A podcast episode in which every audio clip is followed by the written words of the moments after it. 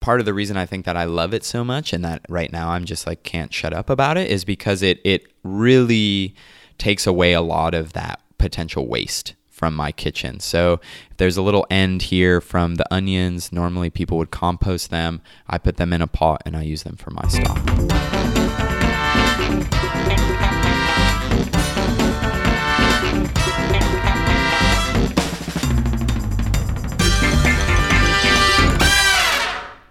Hello and welcome to my signature dish. These are funky drums, aren't they?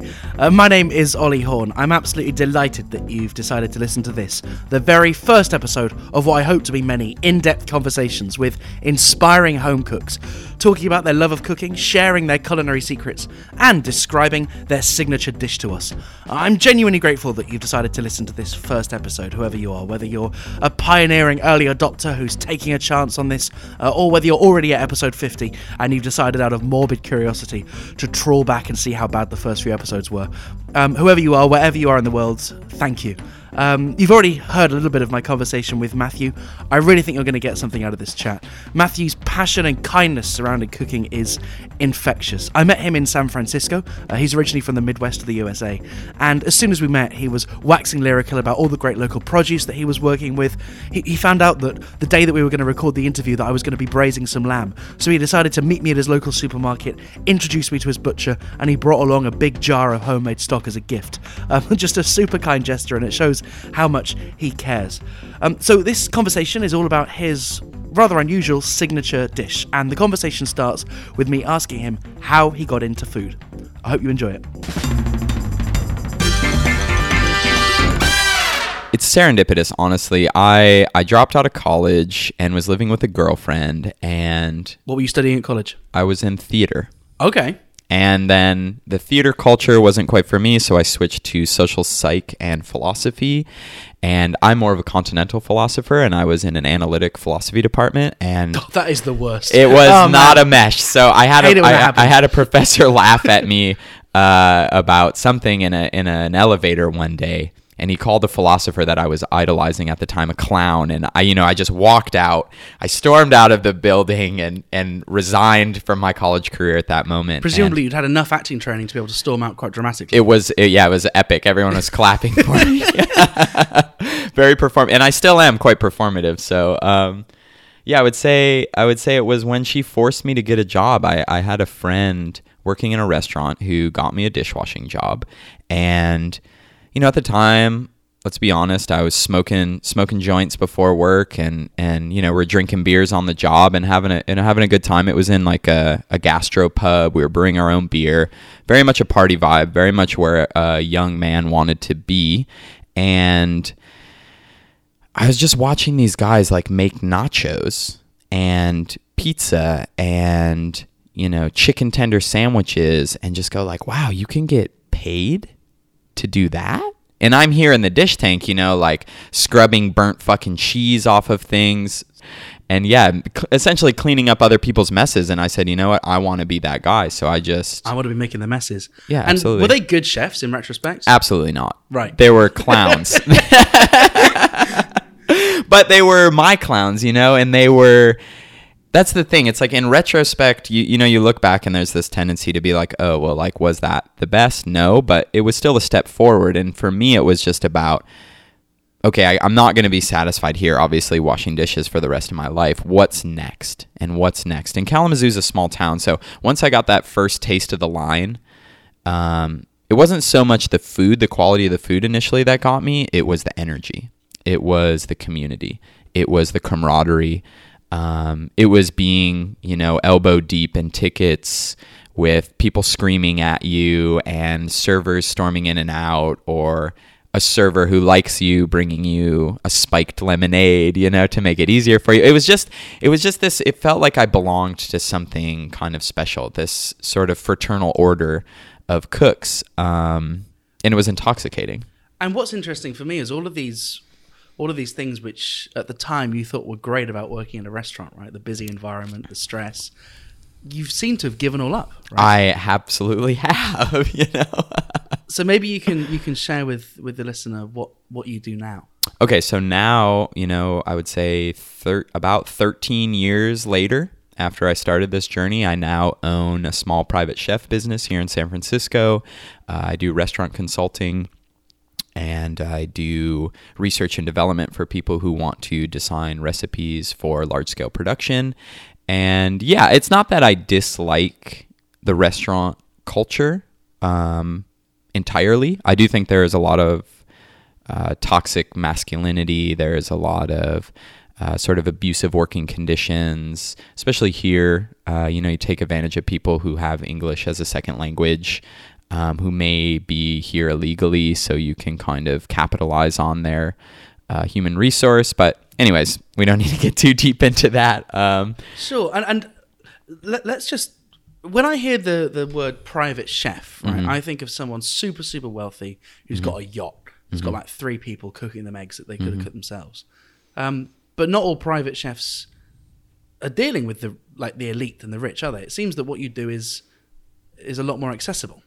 Absolutely. I, I think I personally I strive to be available for everybody. So if an extremely wealthy person wants to throw a private party for their child's third birthday, I'm there.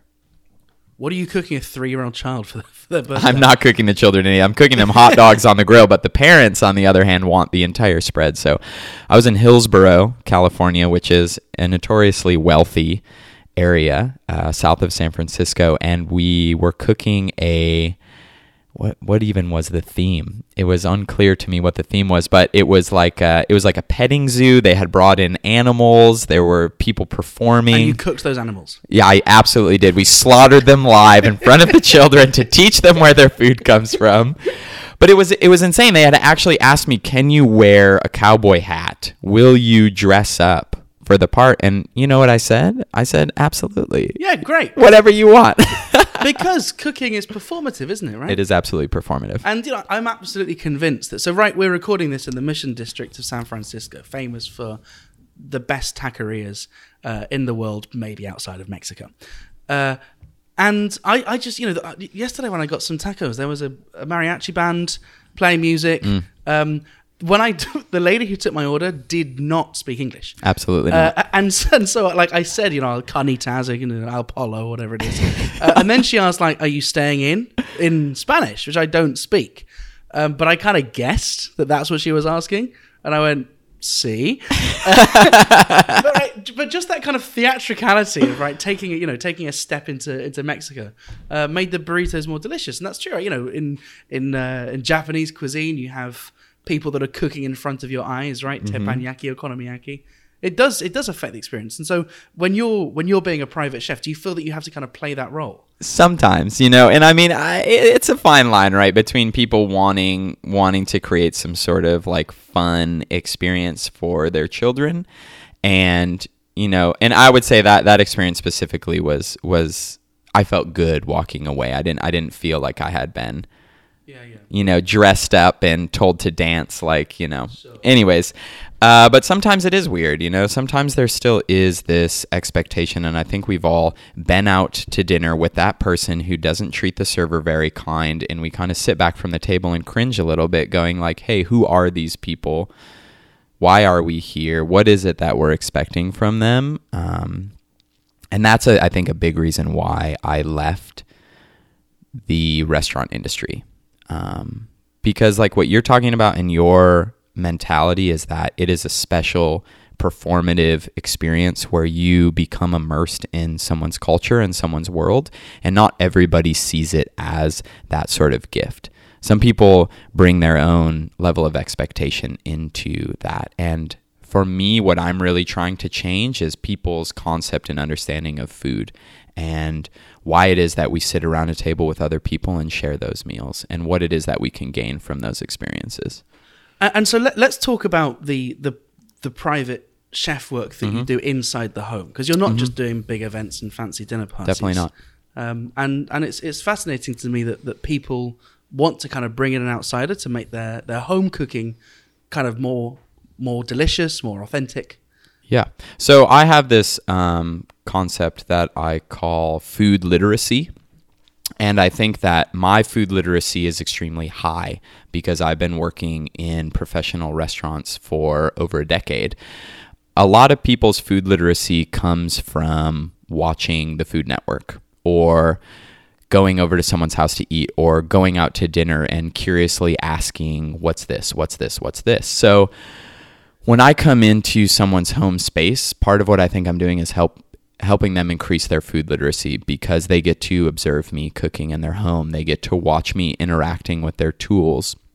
They get to see me move throughout their space and they see the raw products come in when I bring them, and then they see me packaging all of this beautifully cooked food, and I sort of give them like a, a rundown of like, hey, you know, this is this kind of braised meat, and these greens have been long cooked, and these you know, squash have been roasted with beef tallow and thyme. And then I also tell them, like, hey, like, this is how you warm it up, and these are the combinations. And I think, especially in the comfort of their own home, it's a great place to learn.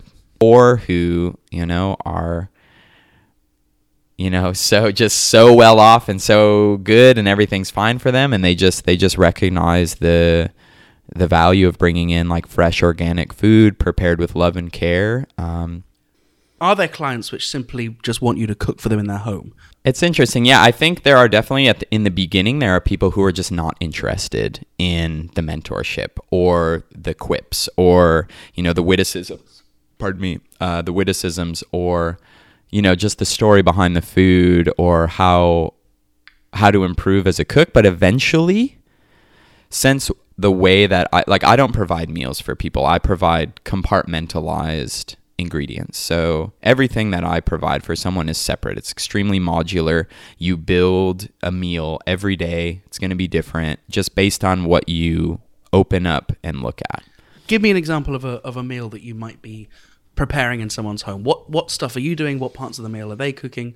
Okay, so I don't do any um, like staple grains, you know. So there's no. I'm not like boiling any pastas. I'm not cooking any rice. Um, I'm also Cooking rice is the hardest thing in the world, though. absolutely. If you don't have a rice cooker, you're just gonna burn it to the bottom of a pot. If anyone out there is trying still to uh, cook rice without a rice cooker, I encourage you to spend the hundred dollars. oh, less than that. get yourself a rice cooker and it will change your life 100% um, yeah so I, i'll get like five or six different kinds of meat. So i'll do uh, proteins i should say chicken lamb pork uh, beef and turkey. Uh, the turkey's ground i make meatballs. Uh, the beef is uh, chuck roast so i'll braise it with red wine and young garlic and nice hard herbs like rosemary and thyme Young garlic is one of those things that just it's a special seasonal gift. It's like a wildflower that you stumble upon on a on a hike one sunny morning and it hits you like like something so fragrant and odd of a story. It's at once And it looks like a spring onion, doesn't it it? absolutely looks like a spring onion. It's at once a leek, it's at once a, an onion, a spring onion, and it's at once garlic. It's all of the most fantastic elements of the allium, all sort of rolled up into one. And if you get it at just the right moment, it is so tender and so sweet that you can eat it raw. If you get it uh, young, you can uh, mince it up very finely, uh, throw it in some oil, and just barely warm it to kind of take the raw off the garlic and hold it like that preserved in your refrigerator and it will last you all season if you if you preserve enough that way and it'll it'll last you till next year and then you just take a, a spoonful of that gently heat it in a in a saute pan before you're cooking and yeah uh, try it it's definitely worth it So you're taking so you're taking the proteins, right? So you've got the, the fish, the meat, the tofu, whatever it is. So basically, you you deal with the cooking of that. Absolutely, 100%. And then I'm also bringing in just a boatload of fresh produce. So whatever's fresh at the market. Right now, we've got here in California, we're just getting into asparagus season. Uh, we have artichokes. We're doing summer squashes just hitting.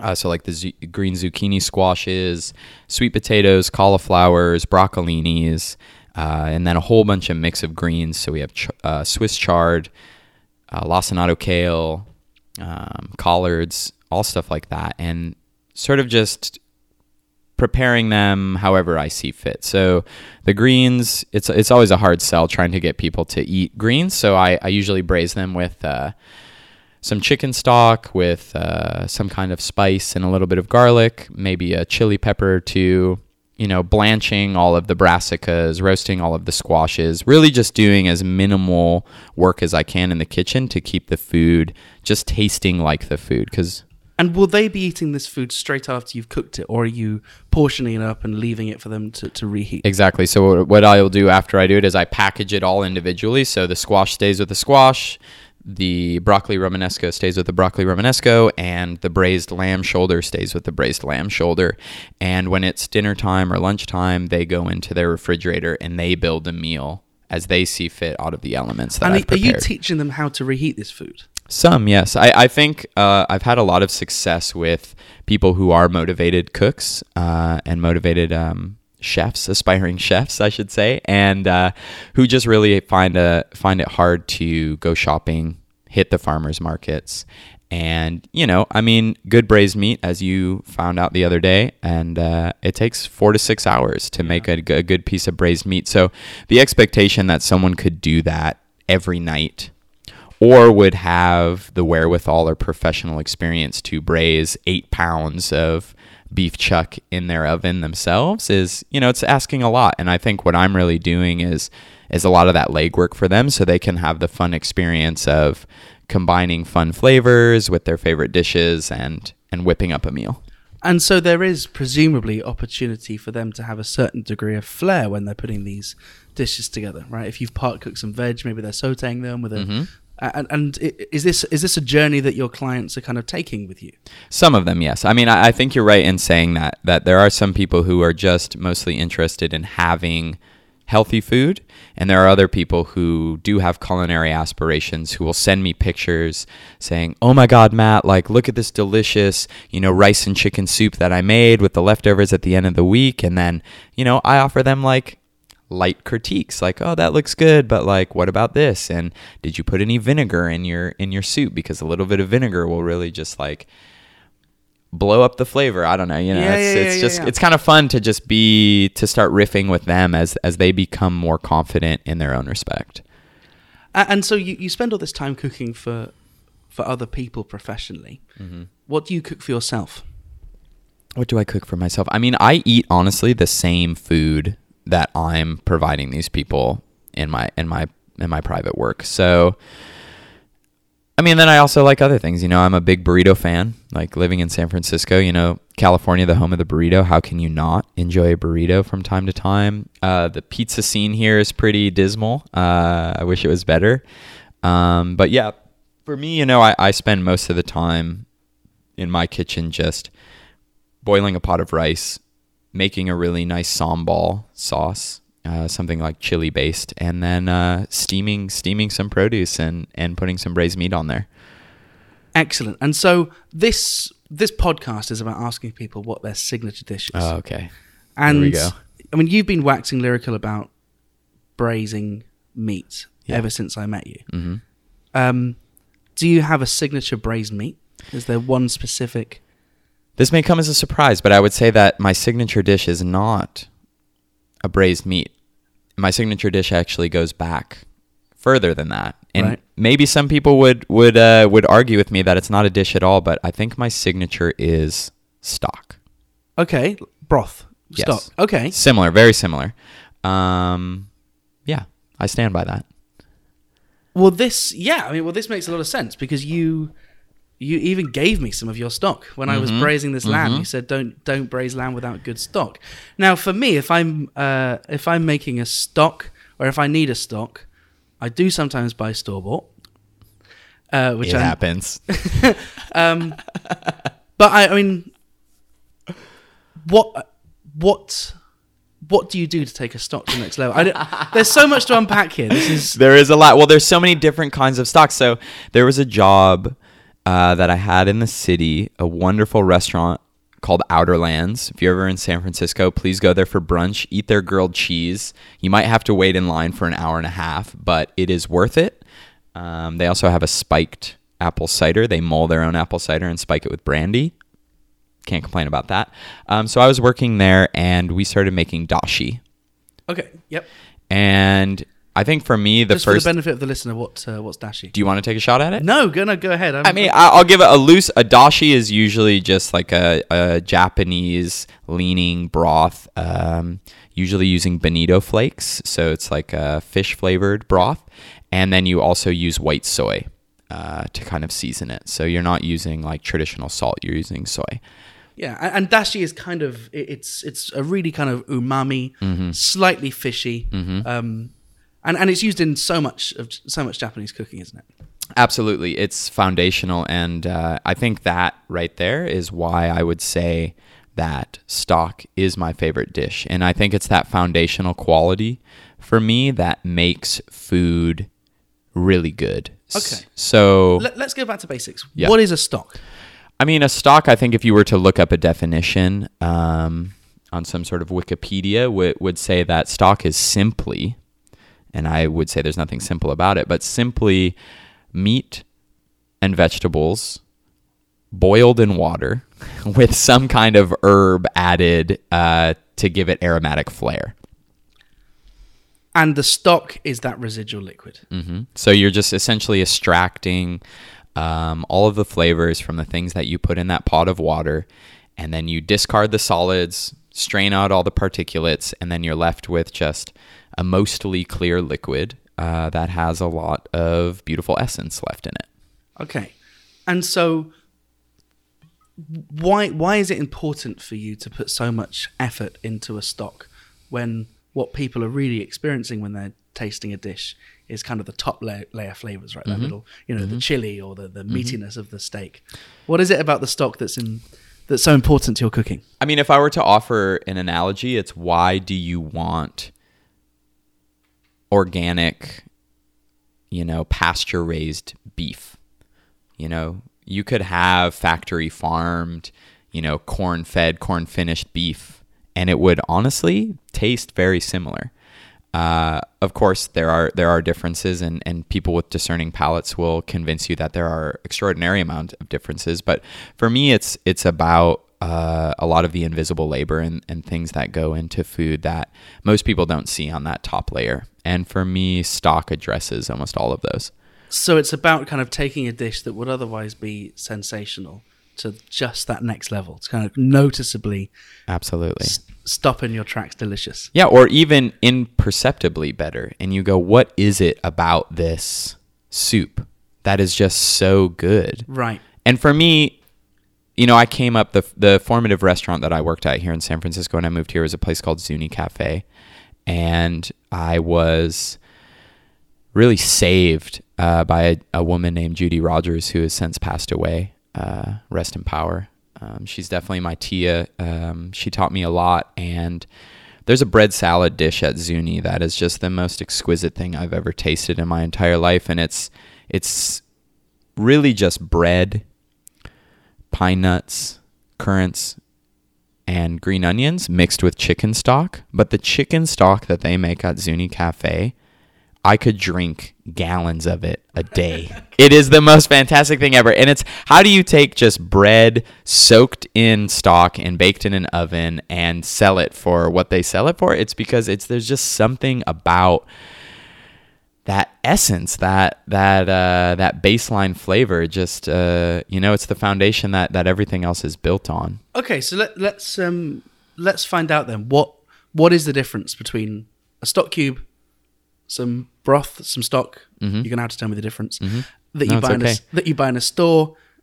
The stock that I would make, which is just to take a chicken carcass and boil it overnight, Absolutely. and your stocks. Okay, so store bought stock, you know, what is it? What isn't it? I mean, for me, I think they're really leaning on monosodium glutamate and uh, other forms of sodium. which is delicious. I'm not gonna lie, and in a pinch, it's really great. And you know, I bought I bought some some olives the other day that had monosodium glutamate in them, and I ate the entire jar. My brain was very pleased. Of course you did. You ate one. You're like, I need to finish these. yes, I just chugged them all. yes, uh, so that's cool, but I think it's sort of a cheap trick, right? Uh, the store bought cubes, the bouillon, whatever you want to call it. Um, So wh- what is in these cubes? I mean, it depends. You know, I'm not saying that you can't find like really nice, you know, freeze dried, powderized stock, you know. Um, but like anything that's mass produced, it's it's where where are these onions coming from? Where's this garlic coming from that they're they're drying and powderizing and then pressing into these cubes? Um, so I mean that's the thing. That's it's sort of the same ingredients every every step of the way, but you know I would challenge anyone to think about the difference between you know the four dollar steak um, that's mass produced and the $30 steak that's cooked by a professional. And I think with anything, there's there's definitely like a level of quality there. Okay, so fundamentally, what goes into the store bought stock is going to be the same base ingredients, right? So whatever um, meat carcass they're using, whatever vegetables they're using, I love that carcass. and you know, say you were to buy a better stock, right? So say, for example, a stock that comes in a carton that's already liquid, is that likely to be better?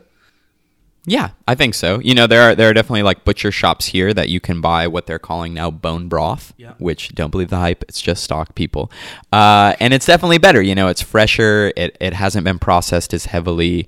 I think your body responds to it um, on a nutritional level better, and you know you're supporting people who are local to you, which I also think is a value add.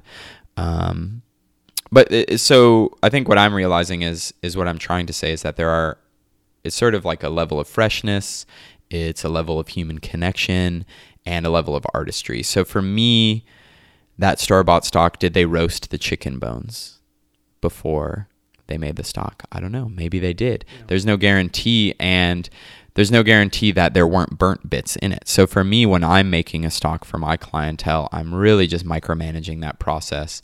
I'm using all of the freshest seasonal aromatics that are that are available to me, and uh, You're using the ingredients that you use in your stock would be ingredients that you would otherwise use regularly in a normal dish, right? The, the onions which you're using, you'd happily use.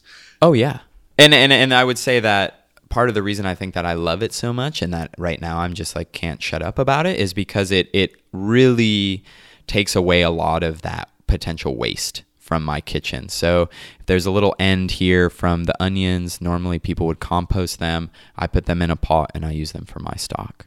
Brilliant, and, and of course that's what's great about a stock, right? That you know, say for example, when I when I cook a roast chicken, I will spatchcock it, mm-hmm. remove the backbone. Mm-hmm. What do you possibly, what can you possibly do with that backbone other than make a, a stock out of it, right? And it, oh, well, maybe you've got an idea then.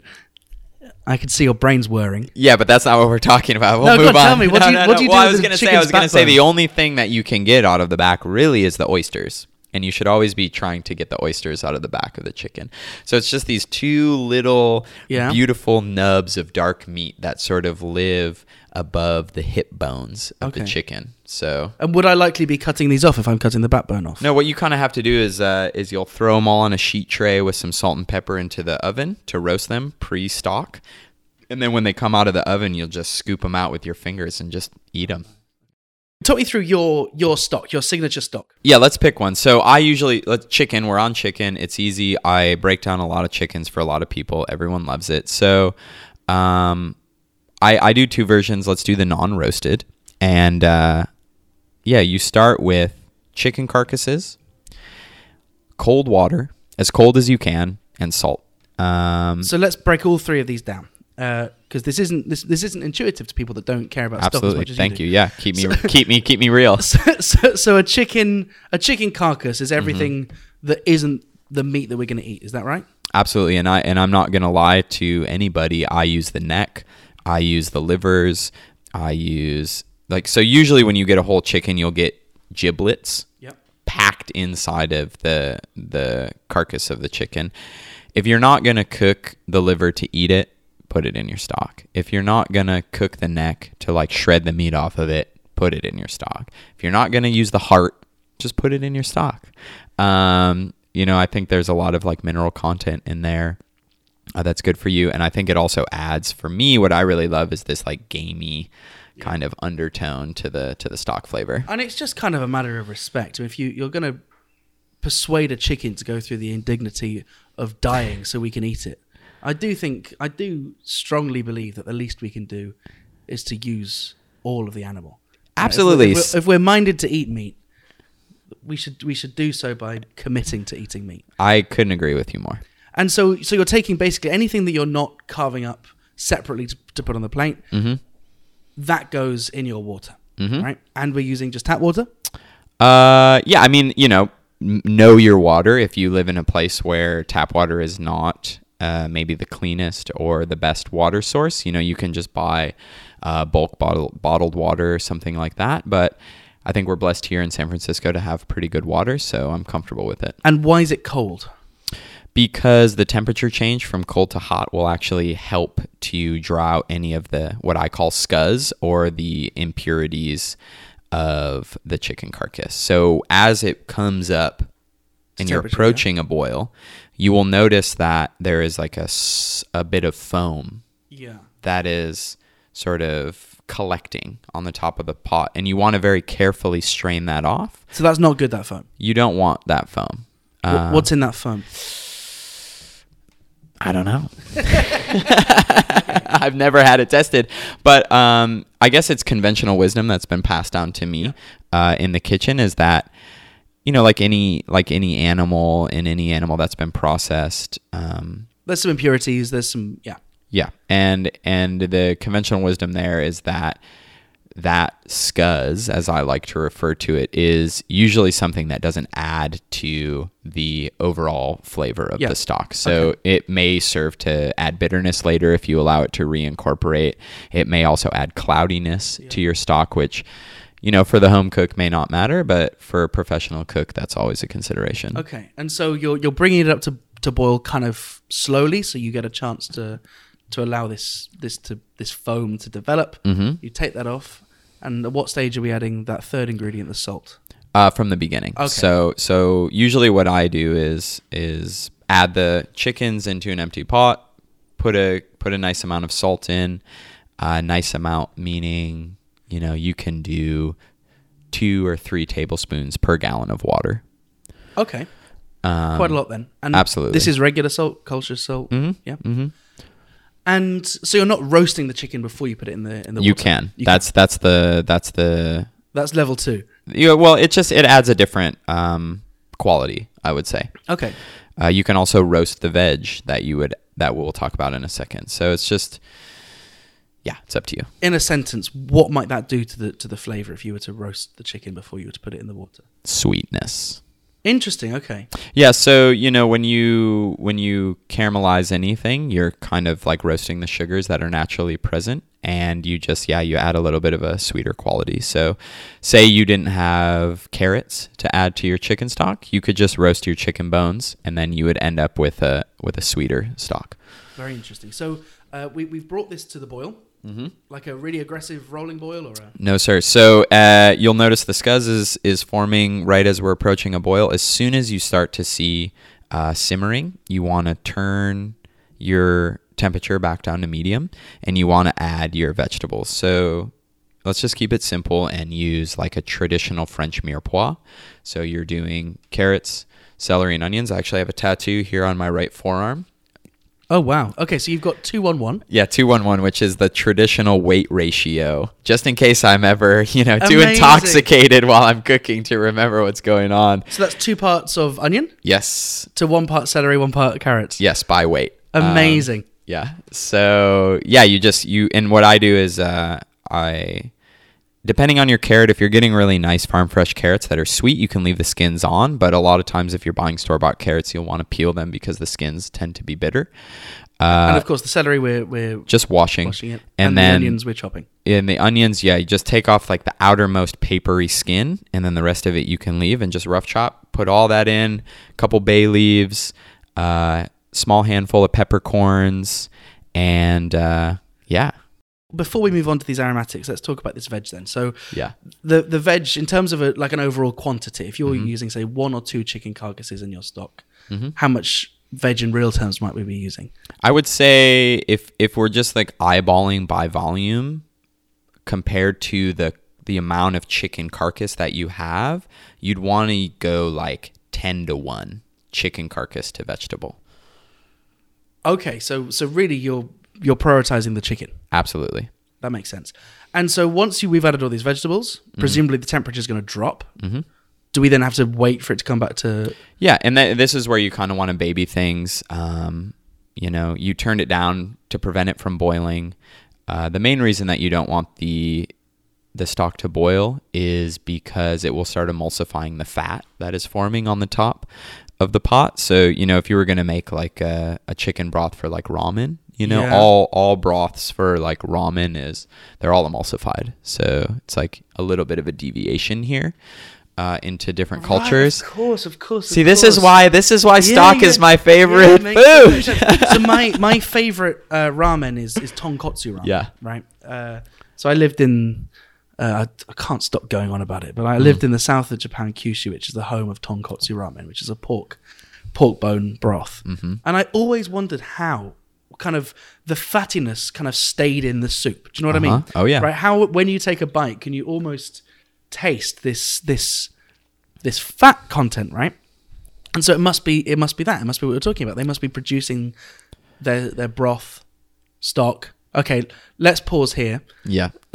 what, what's the difference between a broth and a stock? So I would say that a stock is is just this water that has been imbued with With this, okay, with the flavor of you know whatever meat vegetable whatever. Very simple. I think a broth is sort of the next step of saying we've you know strained everything out and we've decided what the application is going to be. And now we're sort of moving it in that yeah, yeah. direction. So if i'm seasoning it with a bouquet of herbs or i'm adding wine to it or i'm emulsifying the fat into it and presumably that's what they're doing then for for this tonkotsu hundred percent, ramen. exactly, and that's when it becomes a broth because it's really now it's Interesting. Okay. it's something in and of itself. Stock is just so open to going any direction. But, but kind of going back to this really basic chicken stock we're making. So we've Mm-hmm. we've put this veg in.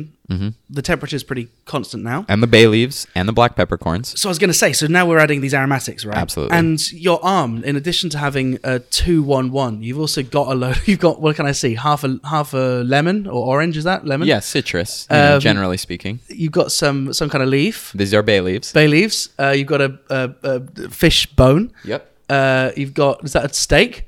No, this is a rabbit's. This is a rabbit skull, and then I have a guinea hen skull. Okay, that's more clear over from here. that angle. Um, so ba- basically, for for the sake of the listener, I'll try and get a picture of this. But we've got like a dozen different ingredients tattooed on Matt's arm, uh, and all of these look like they're going to make a delicious stock. Absolutely. So is, is this what that is? Yeah, this is just my recipe. And then this one here, actually, another sidebar is a is a recipe for vinaigrette and alchemical Oh my rune symbols. Goodness. Because why not, right? If, if ever you publish a cookbook, you just just need to do a nude photo shoot. Yeah, it's just going to be a picture of my naked body. Goodness me. Okay, so, so, so, so let's, let, let's let's talk about uh, let's talk about these aromatics then. So you're Okay. adding bay leaves. Yes.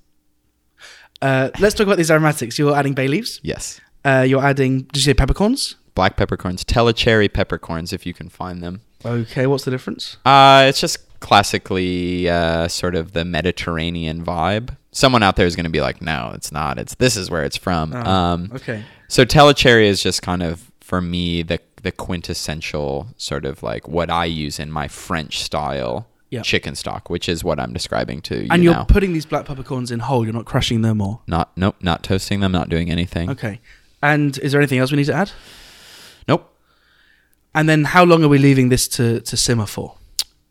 That's the hard one. This is and this is where I think it it really becomes an interactive experience because you just need to be tasting. You'll start to smell. You'll have a smell sensation first, I think, and you'll say, "Oh wow!" Like you'll leave your house, you'll come back as this is simmering. Uh, sidebar: I call it a champagne simmer, which if you've ever just watched a glass of champagne, it's barely bubbling. And I would say if you apply the same sort of premise to your chicken stocks, you will never have a problem with anything. Um, so yeah, you just taste it. You know, you'll start to smell it. You go, oh man, you know, I came back in my house, spent a couple hours, smells really good in here, and just taste it with a spoon. Um, I, I guess it's easy for you to say, oh, you just smell it. Mm-hmm. Right, but what what judgment are you using to work out whether this is ready to go, whether it needs a few more hours, whether you've already ruined it? Yeah, well, so the reason that I think you start smelling it is because you're actually evaporating out some of uh, the terpenes or some of the uh, essential oils that are existing. Some of the fats are evaporating off the top of the pot. So you're going, oh, okay, like cool. We've like we've extracted enough of this flavor into the into the water that we're now evaporating that flavor out. Um, Right. Okay. So there So comes a just- critical point where it stops just being water that's evaporating. exactly. Okay, that makes sense. And then you'll know, okay, we've crossed over the threshold. Yeah. We've created a stock now. Interesting, okay. And um, and then it's about hitting peak flavor, and the only way you can really know peak flavor is by tasting it. Um, so yeah, it's gonna vary. You know, if you do. So for me, let's just pick six. If you do s- uh, stock made out of six chicken carcasses, I would say it's going to take you five and a half hours at a light simmer before you get a nice, um, a nice chicken stock. are you ever putting a lid on? By the way. Never, No. Okay. um, Why is that? because I just don't. I mean, I think some people have their own personal philosophies about it. I like to allow some of the some of the water to evaporate out and to sort of concentrate uh, the flavor of the stock. Is it completely wrong to just say, "Look, I'm going to be really lazy about this. I've just, uh, you know, roasted a pork shoulder. Mm-hmm. I'm just going to stick it in a pot with water. Any skins, like any veg I've got left over, just chuck it all in. Mm-hmm. Put it on the lowest heat my uh, hob goes, and just leave it overnight." Like, Yep. is is that is that in your eyes a complete disaster waiting to happen? No. And I would say, you know, you, you run some risk uh, structurally to the home that you're living in. And uh, if I could offer a, an alternative suggestion would be to use a crock pot. I think, uh, you know, a crock is really great. It's induction heated. You run zero risk of lighting anything on fire or burning anything down. Okay, so so okay, so aside from the health and safety risk, yes, no. let's talk about what what might be produced inside this this pot. Is like basically what I'm trying to ask is if I if I make my stock for like 24 hours, let's say, Yeah. I'm just super lazy about it. I just say it will definitely be done by then. Mm-hmm. Am I am I likely to produce a good result? You are, and I would say the only problem there would be what some people refer to as a bony quality, which Yep. is uh, like an over extraction of of the the bones, um, and it goes again like most things in cooking. Once you take it too far, it starts to get bitter, and that's the only issue that you're worried Right. uh, about there. Okay, so uh, we've we've worked out that the stock's ready. Mm-hmm. What do we do next? Uh, you turn the heat off and you strain it somehow. Um, there's a lot of different options here. Uh, I like a colander. I find a colander that fits very nicely into the top of my pot.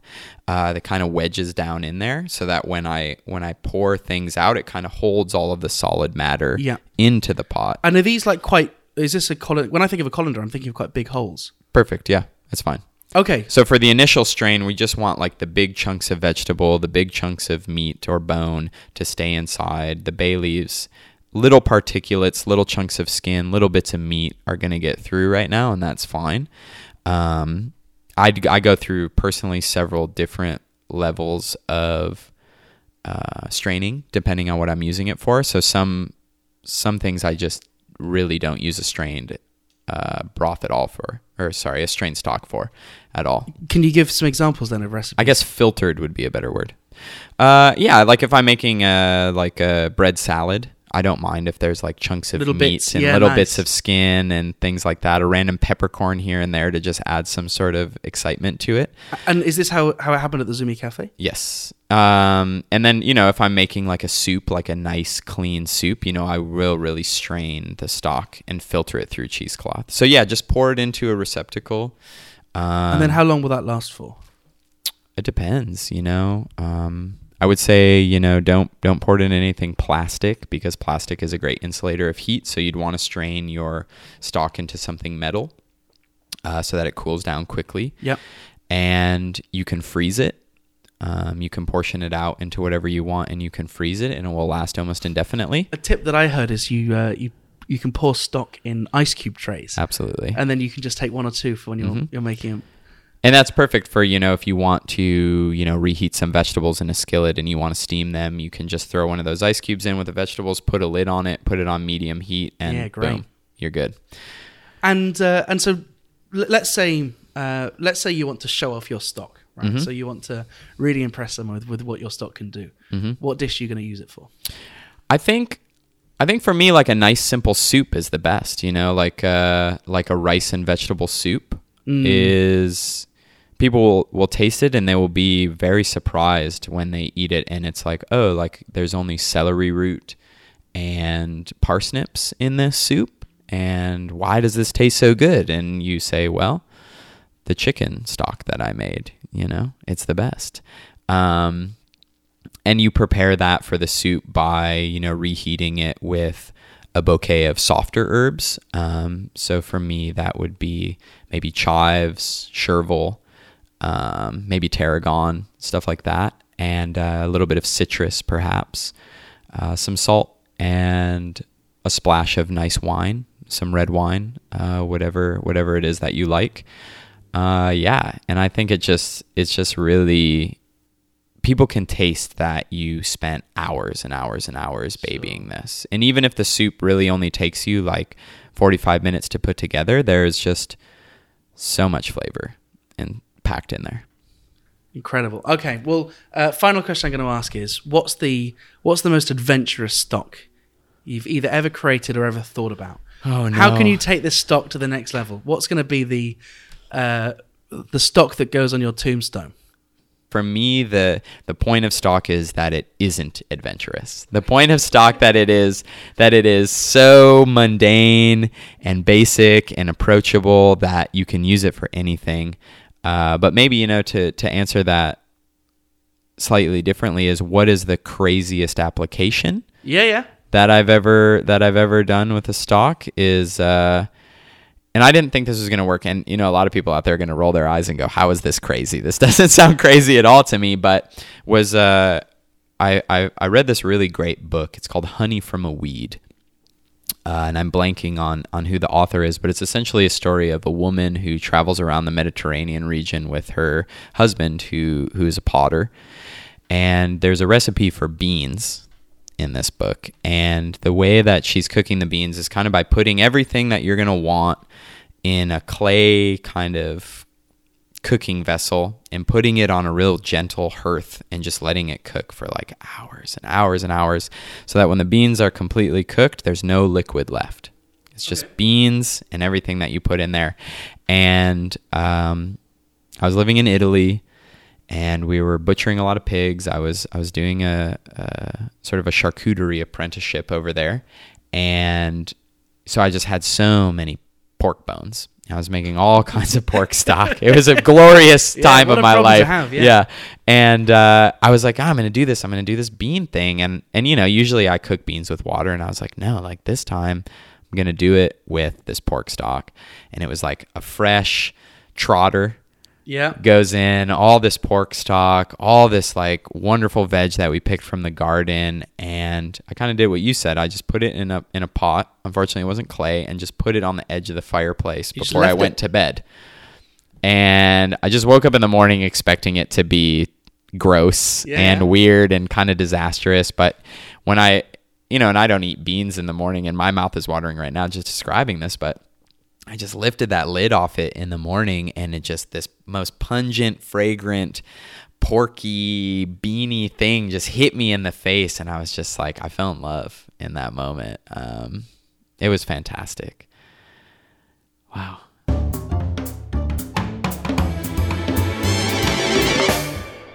That was Matthew. I really enjoyed talking to him. He, oh, he's the real deal. He put so much thought into his food. Uh, the quality of the stock that he gave to me was just exceptional. It was so flavorful, so silky. I mean, this guy, he is the real deal. And goodness me, I hope that you've been inspired to make your own stocks now. I hope that you've taken your stock cubes and put them straight in the bin after listening to that conversation. Uh, by the way, the book that he recommended, Honey from a Weed, it's by an author called Patience Gray. I've just ordered my copy. Uh, the reviews online seem incredible, so I'm very, very excited for that to arrive and to get stuck into that. Uh, all that's left to say is thank you very much to you for taking a chance on this first episode. It's really hard to start a new thing, and so it does rely on people like you who are going to take a chance on it, and I'm genuinely grateful. I am going to ask just one favour from you. If you enjoyed this and you think you might like to listen to future conversations, please subscribe to this podcast wherever you're listening to it. I'd love for you to listen to the next episode, which will be next week. So until then, goodbye.